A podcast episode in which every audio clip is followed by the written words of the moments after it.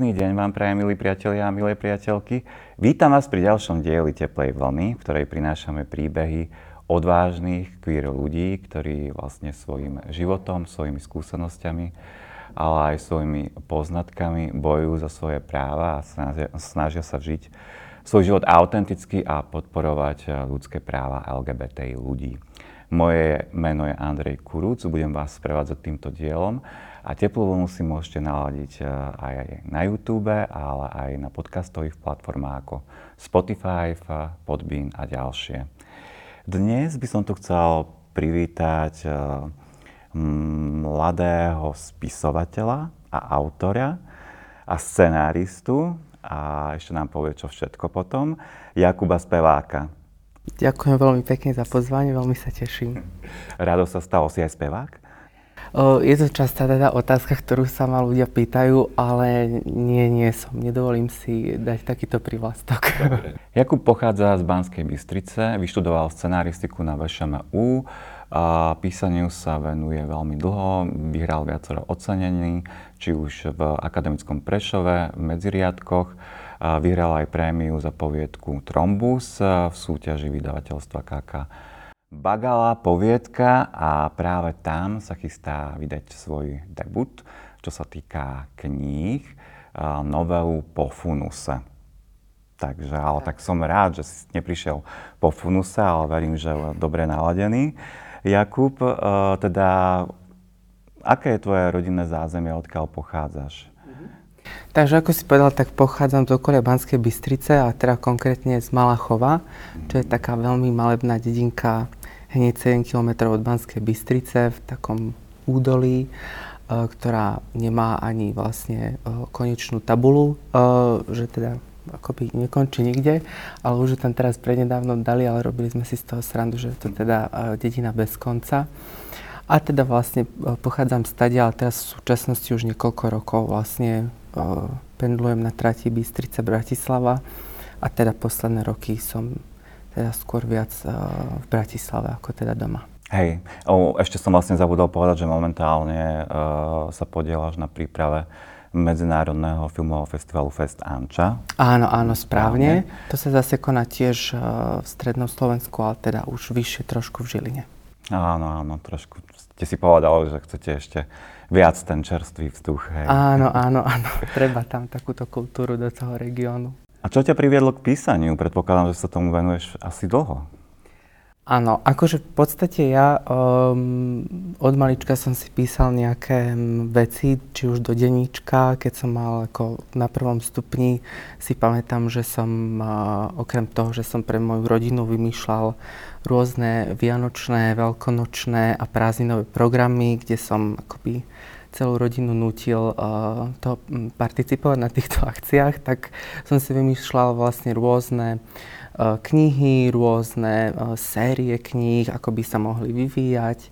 A to už som vlastne robil ako na, by na prvom stupni a potom postupne som si začal písať nejaké texty, ale vždy to bolo skôr akoby také, um, neviem, ako bavilo ma to nič, ako hlbšie som za tým nevidela. Potom až keď som bol na strednej škole, ktorú som vlastne mal francúzske bilingválne gymnázium v Banskej Bystrici, ktoré bolo veľmi zamerané aj teda na literatúru a na takú analytickú, na také analytické nazeranie na literatúru, tak tam som začal nad tým uvažovať, že wow, že to je vlastne takýto úžasný výrazový prostriedok a vlastne toto všetko sa dá tým povedať a vlastne to, čo ja už kvázi robím, tak toto je ono, tak som tak akoby začal vedomejšie nad tým teda pracovať na tej strednej škole, kde teda som sa prihlásil aj do nejakých súťaží a tak.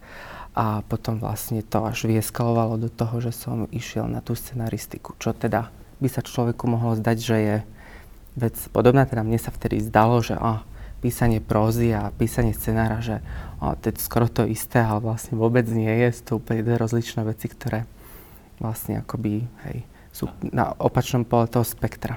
Áno, áno, tiež som započul také veci, ale že v podstate ale zase u nás sa nejak špecificky práve tá dráma ako spisovateľská asi ani nedá študovať. Môže sa dá študovať literatúra, ale akože v úzovkách spisovateľstvo nie. Čiže tam si ako keby musíš vyšperkovať ten talent. A veľa, veľa práve scenáristov aj scenáristok, však aj minuloročná víťazka na Litera Barbara Hrinová, vyštudovala scenaristiku, práve píše aj Bellatriu. A do akej miery sa vlastne v tom písaní odráža aj tvoj život? Uh-huh.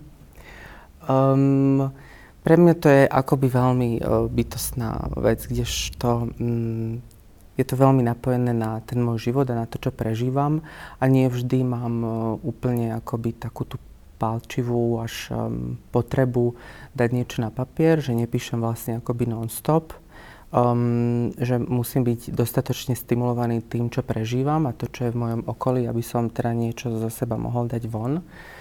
A je to teda veľmi napojené na to, čo, čo aktuálne prežívam, či už teda v osobnom živote, v rodinnom živote, alebo aj teda spoločensky a to všetko sa musí dať do takých akoby uh, súradníc, ktoré sú dostatočne pre mňa stimulujúce, aby ten proces vlastne začal. Takže uh, písanie je pre mňa akoby uh, takým um, takou nejakou predlženou skúsenosťou a filtrovaním toho, čo aktuálne prežívam. Jasné.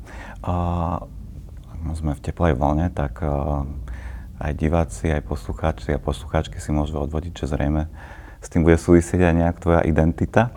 Tak ako by si sa ty definoval, čo sa týka identity? Mm, pre mňa, ako ja som s postupom teda času, čím ďalej teraz som starší a starší, tak uh, napríklad tohto roku uh, som si teda akoby vždy myslel, že som vlastne len že gay a že it's enough, ale uh, postupom vlastne času, ako aj teda sa venujem nieko hlbšie, či už mojej identite alebo všeobecne akoby nazeraniu na identitu, tak by som skôr povedal, že sa v súčasnosti identifikujem ako queer človek, Uh, a vlastne sa mi to zdá akoby oveľa viac inkluzívnejší pojem a uh, myslím si, že oveľa viacej nejako súznie teda aj s tým, kto som. Takže takto by som sa identifikoval. A aký bol tvoj coming out? A pochádza z dedinského prostredia, uh, aj z vlastnej skúsenosti viem, teda robím aj poradenstvo, že ak pochádzajú mladí LGBT ľudia z dedinského prostredia, nie je to veľmi jednoduché. Uh-huh. Akoby e, ten coming out je podľa mňa akoby stále v nejakom procese, že není úplne akoby završený, takže je to nejaká vec, ktorá sa práve akoby formuje a m, zatiaľ je to akoby veľmi teda pozitívne, aj čo sa týka teda môjho rodinného zázemia ale není to vec, ktorá by bola ukončená aj tým vlastne, že aj tá identita sa akoby neustále teda formuje do rôznych tých odtienkov toho spektra, tak akoby nemyslím si, že to aj teda niekedy vlastne, že bude úplne, že final state, že teda takto tie veci sú a takto sa teda vnímam. Čiže nezažil si nejaké negatívne reakcie alebo nejaké nepríjemnejšie? O, čo sa týka coming out, tak uh, ani nie, skôr teda nejaké moje expresie na verejnosti, že mm-hmm. napríklad um, zrovna v Bystrici sme boli, ja neviem, pred tromi týždňami a boli sme na diskotéke a po diskotéke si ma tam odstavili takí dvaja páni a povedali, že kebyže takto tancujem v detve, tak uh, už nie som, že akože I guess mysleli to pozitívne, že chceli byť, neviem, že ma chceli varovať alebo čo, ale vlastne celková tá odozva vlastne bola veľmi nepríjemná a, a aj sa chceli nejako potom akože kamošiť a dať mi ruku, ale pre mňa to bolo akoby, um, veľmi som sa cítil offended, že Jasné, tým, čo povedali. až také ohrozujúce by mm-hmm. som mhm. povedal. Áno, aj, áno. A celý čas tam vlastne stáli a pozerali sa a bolo to akože nepríjemné, ale vravil som si, že nejdem to nejako riešiť, pokiaľ to nie je nejako toto, ale tak áno, takéto veci sa ako, že stávajú a skôr teda od ľudí, ktorí ma nepoznajú. Mm, a ako to zvládáš, keď ti také Snažím sa obklopovať akoby ľuďmi, že nie som nikdy sám a že aj vlastne keď táto situácia nastala, tak sa moji kamaráti hneď vlastne chopili toho a riešili tú situáciu so mnou, že, že vždy mám tam akoby kryté, um, krytý chrbát pri takýchto situáciách, že teda to môžem byť teda rád, že mám takých ľudí okolo seba, ktorí mi vlastne pomôžu v takých situáciách, lebo veľakrát sa mi stane, že akokoľvek uh, som comfortable sám so sebou, tak pri takých situáciách tak úplne, že mm, som ako z kameňa, že neviem vlastne čo robiť. Mm, takže... Zamrzne, že, mm-hmm, že, mm-hmm. že je to taká tá reakcia veľmi, áno, veľmi akože silná, nevieš, ako sa vlastne brániť, čo je asi prirodzené, keď, e, keď v podstate e, si nejakým spôsobom napadnutý, tvoja identita, tvoja integrita a tvoja ľudská dôstojnosť, hej, svojím spôsobom. Takže, takže vtedy je to veľmi ťažké, ako keby uh, sa na to povzniesť úplne a nejakým spôsobom ne, nezareagovať. Uh, ale vrátim sa teda k tvojmu písaniu. Vyhral si v roku 2019 prémiu v súťaži Poviedka za poviedku Trombus. Um, vedel by si približiť, že o čom bola? Uh-huh. Um, túto poviedku som um, písal opäť, opäť nejaký teda podnec toho môjho uh, života. Bolo, že vlastne moja dlhoročná kamarátka aj teraz zo strednej školy uh, mala mať operáciu, ktorá už teda pred, prebehla a mali jej vyoperovať, uh, teda vymeniť chlopňu a uvažovalo sa v srdci. A uvažovala sa nad tým, že či jej dajú teda prasaciu chlopňu alebo mechanickú chlopňu. A dlho sme sa teda o tom rozprávali a ona mi o tom rozprávala, že vlastne aké sú teda výhody a nevýhody teda tej chlopne.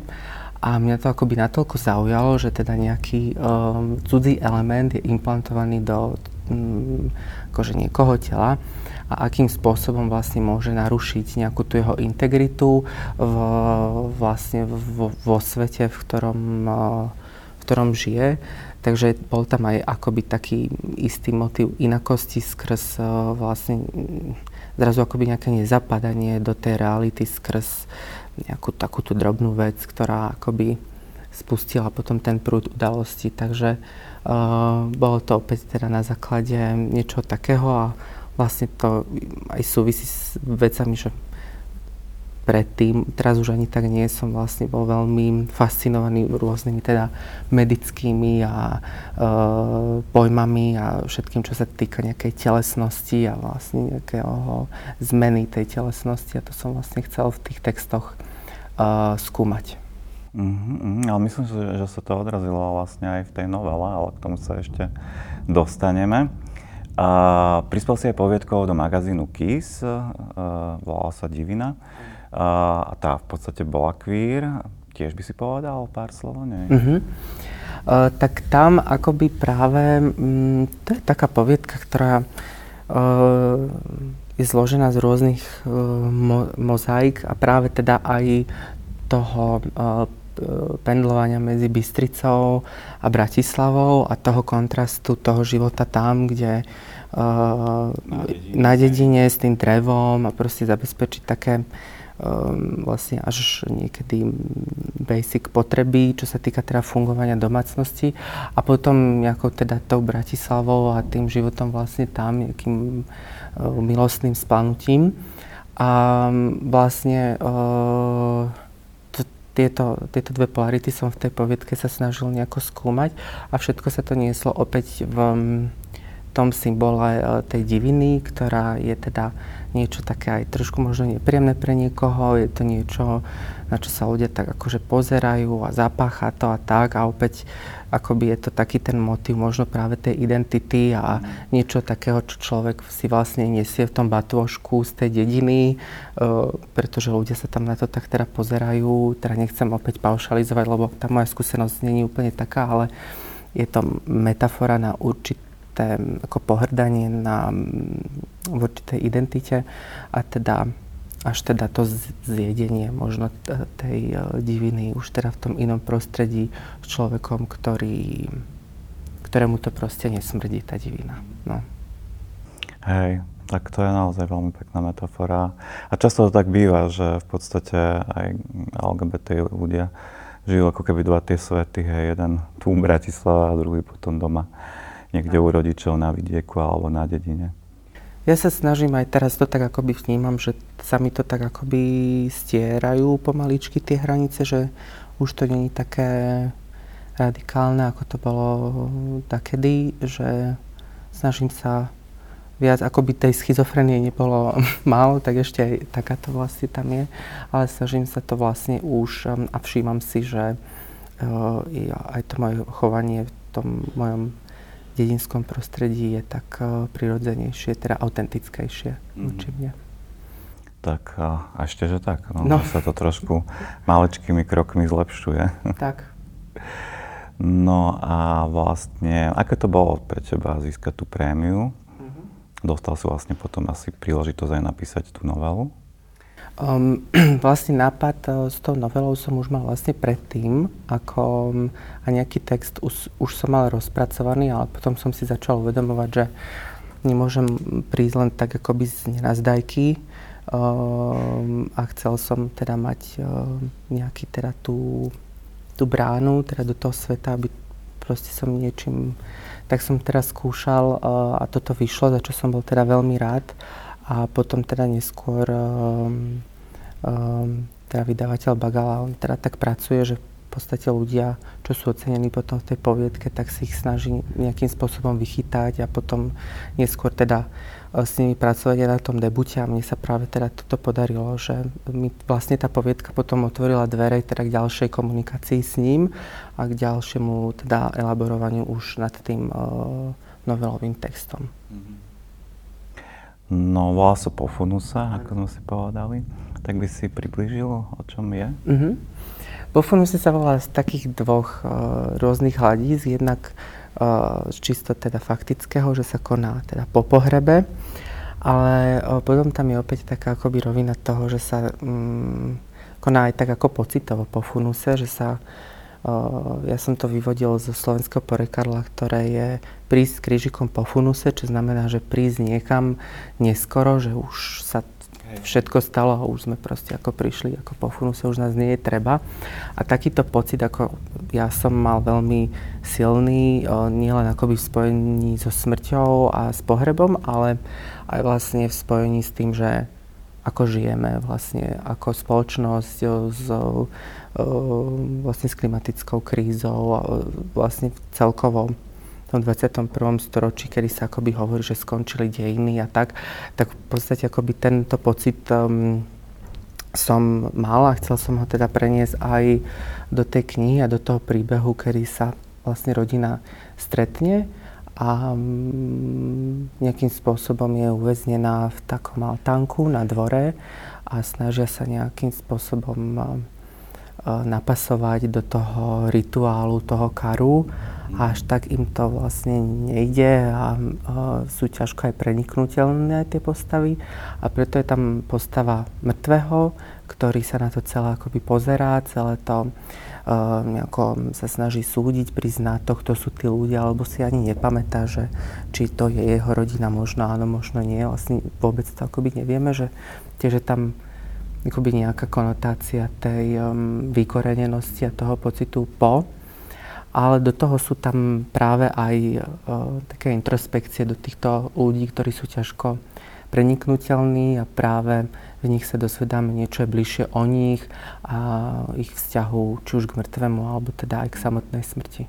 Jasné, no, vlastne tento koncept, ako je to postavené a tým, že si ho nepamätá, vnáša to to isté tajomstvo a isté aj napätie, že niekedy nevieme, hej, že v akom vzťahu sú tie postavy.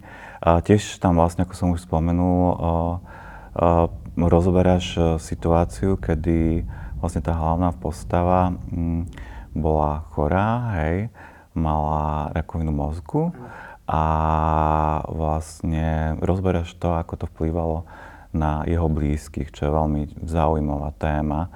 Myslím si, uh, aj teraz viackrát v rôznych dielách rozoberaná. Uh, k tomuto si ako prišiel? Tiež možno nejaká vlastná skúsenosť, alebo vlastne akoby celé, celé to, táto koncepcia vyšla z toho, že v podstate mne takto zomrel ocino pred 5 rokmi. A vlastne, čo je na tom zaujímavé, je, že vlastne kniha bude vychádzať v takom čase, kedy vlastne zomrel, takže je to veľmi také aj pre mňa symbolické. A práve tá skúsenosť na tom pohrebe a teda aj na tom kare mi tak vlastne akoby otvorila, respektíve stimulovala ma na to písať o tom.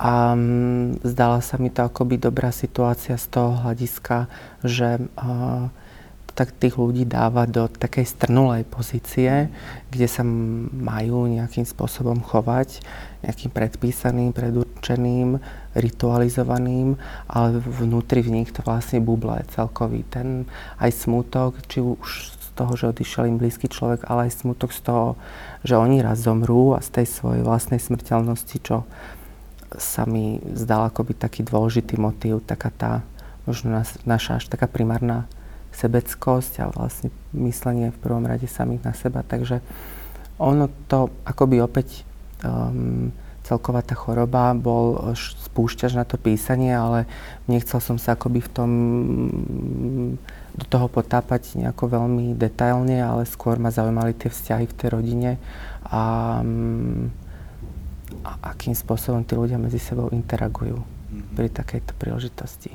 Respektíve neinteragujú. Tak určite to vtedy muselo byť pre teba náročné. Môže byť napísanie knihy takou katarziou, hej? To...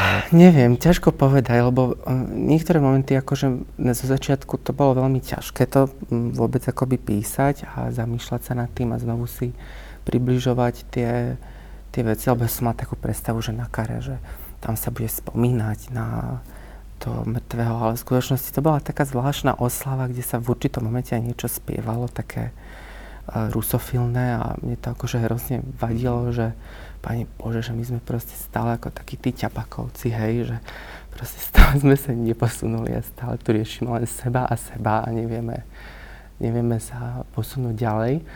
Takže, mm, takže áno, a v skutočnosti, či to bolo katarzné, neviem povedať.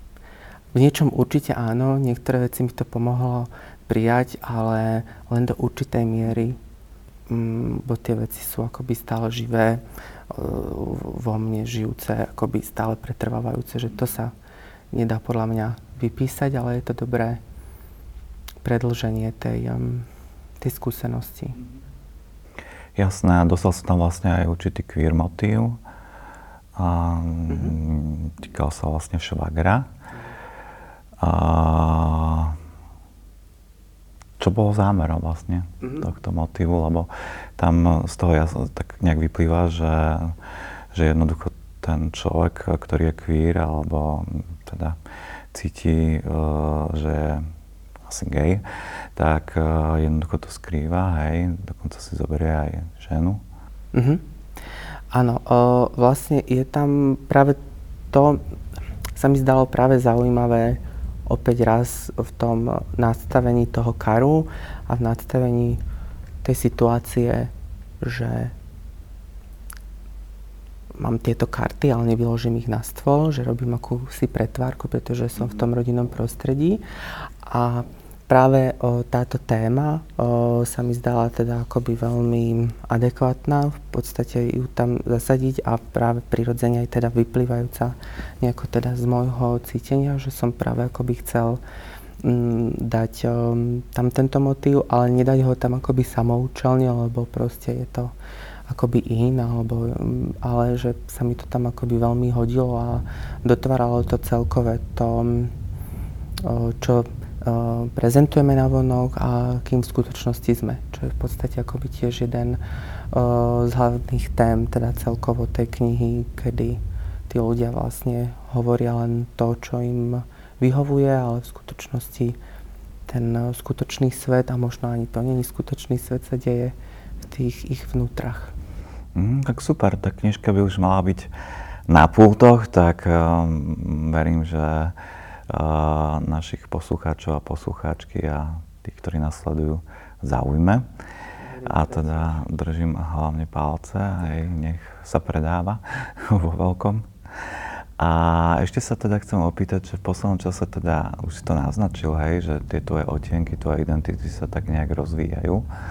A v podstate e, začal si fungovať aj v takých tých e, e, kombinácia drag show, burlesk a tak ďalej, performance, či už teplánka barete alebo v pinkbase. E, čo ťa k tomu viedlo teda a ak, aký je to pre teba pocit? Mm-hmm.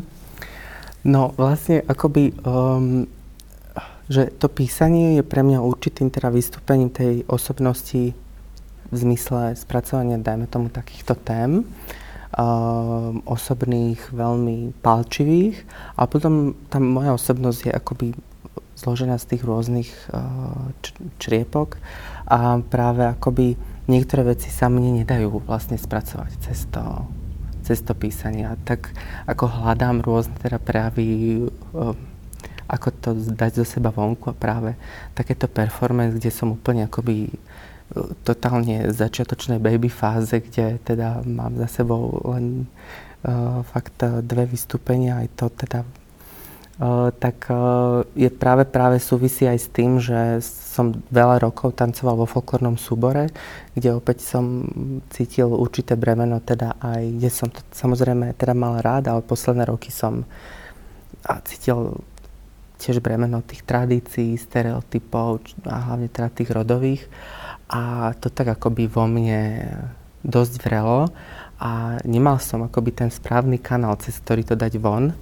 A práve si myslím, teraz si sa tak domnievam, že práve toto je teda ten, ten správny kanál, cez ktorý vlastne dávam vonku všetky tie nahromadené um, stereotypy, ktoré tam v podstate akoby um, boli prezentované v tom folklóre, teda v tom prejave. A keďže teda som naučený vystupovať, vravím teraz to, tak asi preto som to, teda hľadám to teda v takýchto performance. Takže takto si to vysvetľujem ja, ale či, či to tak ozaj je, tak to aj, neviem. Takže vidíš v tom priestore aj v budúcnosti?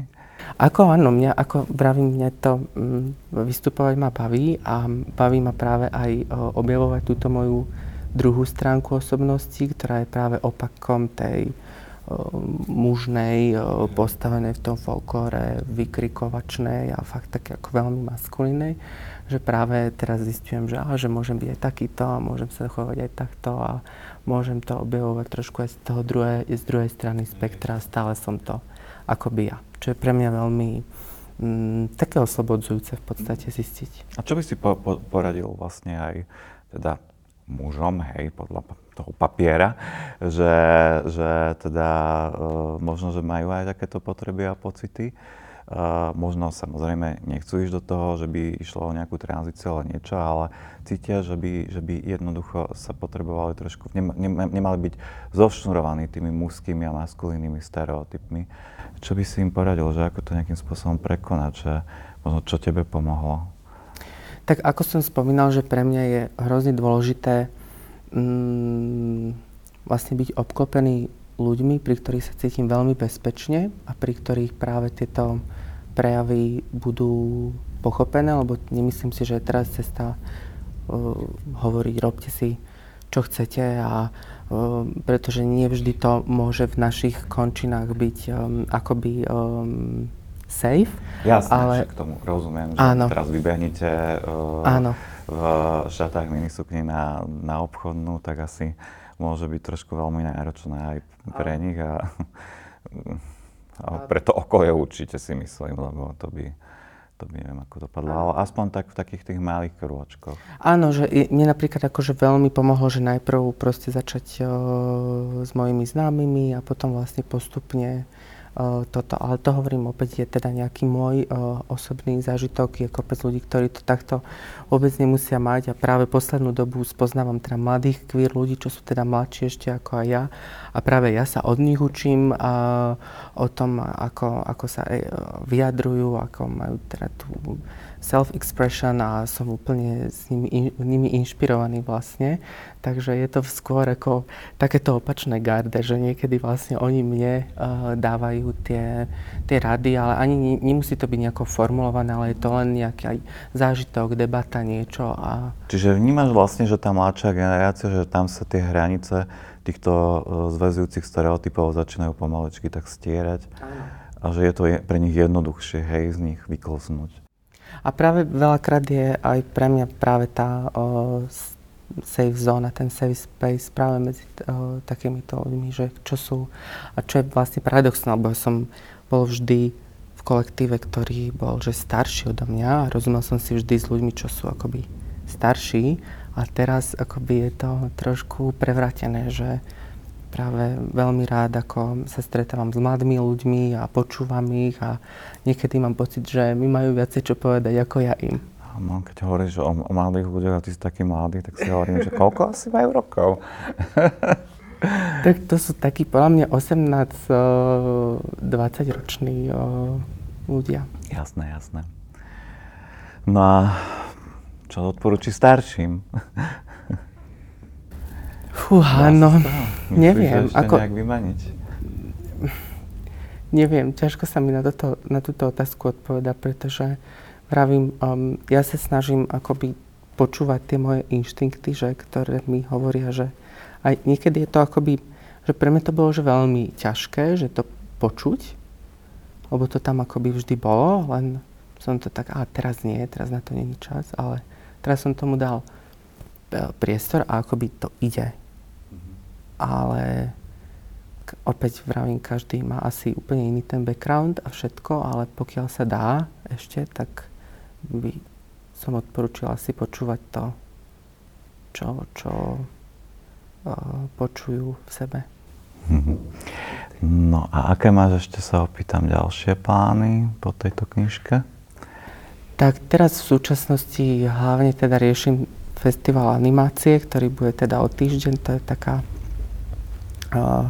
hlavná teraz priorita, potom bude teda uvedenie knižky a potom teda leto. A um, tam by som sa viacej akoby práve chcel ponoriť do tej skúsenosti v rámci toho folklórneho súboru, kde práve teraz vyvíjam uh, seriál, ktorý by práve tiež akoby rozprával o tých tradíciách a kontraste starého a nového a práve opäť raz toho rušenia nejakého stereotypu a nastolovania nejakej tej novej generácie opäť tých mladých ľudí, čo sme sa rozprávali. Takže to by som v podstate chcel robiť um, teraz a potom možno teda rozmýšľať aj nad nejakým ďalším textom, ktorý už by nebol uh, takýto um, o smrti a umieraní, ale veľmi, chcel by veľmi, som... Teda vážny až depresívny, ale zase, nie, zase sú tam drobné vtipky, nebojte sa. Snažil som sa, ale chcel by som práve uh, niečo možno viac o živote a užívaní si toho života v rámci uh, opäť raz nejakého, nejakých noriem, lebo nevždy sa to dá, vždy to má teraz takú pachuť, mám pocit, že nedá sa to úplne naplno, lebo vždy sú tie veci v pozadí, ktoré to nejako rušia. Áno, tak tu na Slovensku je to špeciálne, hej. Tak dneska sa, akože, no, furt sa tu niečo nové vymýšľa, čo by nám zakázali. A my furt dúfam budeme vzdorovať aj takýmto spôsobom. Hej. Verím, verím v to. Takže a ja tiež verím, že sa možno, že aj v tej našej slovenskej televízii objaví tento seriál uh, folklórny, lebo um, si myslím, že si mi spomínal, že mala by tam byť aj taká queer postavička. Áno, áno, mal, mal by tam, vlastne hlavná postava by mala byť uh, uh, taká, ktorá práve mm, príde do toho súboru trošku zvonka, čo v tom súbore nie je úplne akoby prijaté a začne trošku meniť tie zaužívané rituály, tréningov, spôsobu tancovania, celkového toho, ako ten folklor prezentujeme a tak. Takže v podstate... Ideálne pre verejnú právnu televíziu. Ja si tiež myslím. Podporuje folklór a zároveň má závlohu zo zákona podporovať aj menšiny. Takže myslím si, že je to dokonalá symbióza a verím, že to uvidíme na tých obrazovkách. A keď nie, budeme za to bojovať.